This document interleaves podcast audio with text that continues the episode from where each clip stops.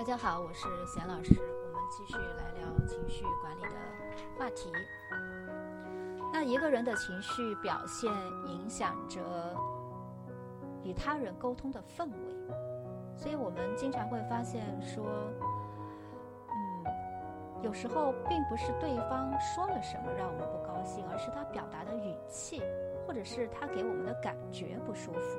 同样的，你给人也是会产生这样的。感觉和感受的，那事情的发展和结果，良好的情绪控制力呢，能够成为我们个人发展的内驱力。这是什么意思呢？假如说我们心里有很强烈的一个愿望，你可以去试一下，非常想要去。完成某一件事情，那么当你是这样一个情绪状态的话，通常表现出来就是比较的热情，比较的自信。那带着这样的状态去谈判，不管是跟客户或者跟老板，甚至只是和身边的人去发表一个意见的时候，你会发现，别人都容易受你情绪的感染。经常有这样一句话。但是，假如说呢，嗯，你很紧张，说话声音呢唯唯诺诺的，然后眼神飘忽不定，那这证明你是有压力，而且对你所说的事情不自信，表现出来的一种紧张的情绪。那这个时候呢，可能对你要做的事情就会拖后腿。所以，这就是说为什么。你有了这个情绪控制力呢，就能够影响别人。这是你内驱力，就是你自己可以改变的。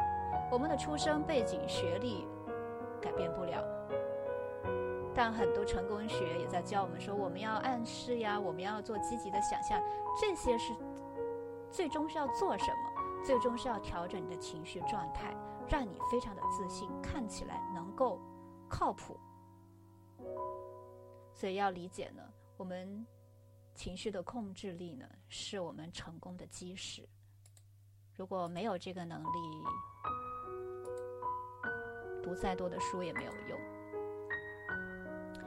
那中国青年报社会调查中心联合问卷网呢，曾经对两千零一十四名受访者进行一项调查，显示百分之八十七点二的受访者有。情绪失控的经历，百分之七十八点二的受访者坦言，情绪失控给自己带来了较大的负面影响。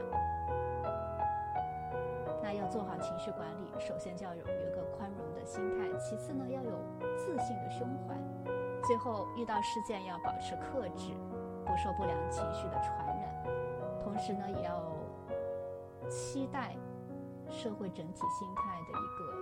趋于平和，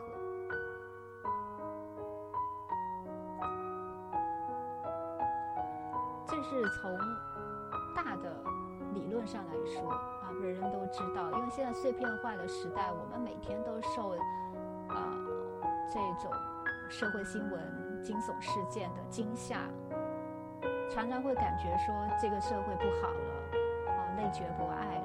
所以这个时候，我们要从方位去看待不良情绪是会传染的啊！以后会讲到说，抑郁它其实是可以遗传的。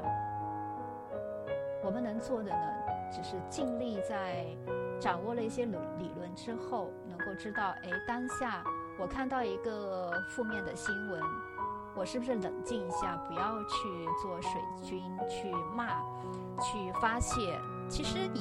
去网上去留言，呃，发表一些责骂别人的话，这样并不会让事情有什么改变，也不会让你的心情好起来。其实个人的这个修为，我们最终不是要证明自己呢可以说什么，而是你真正能做什么。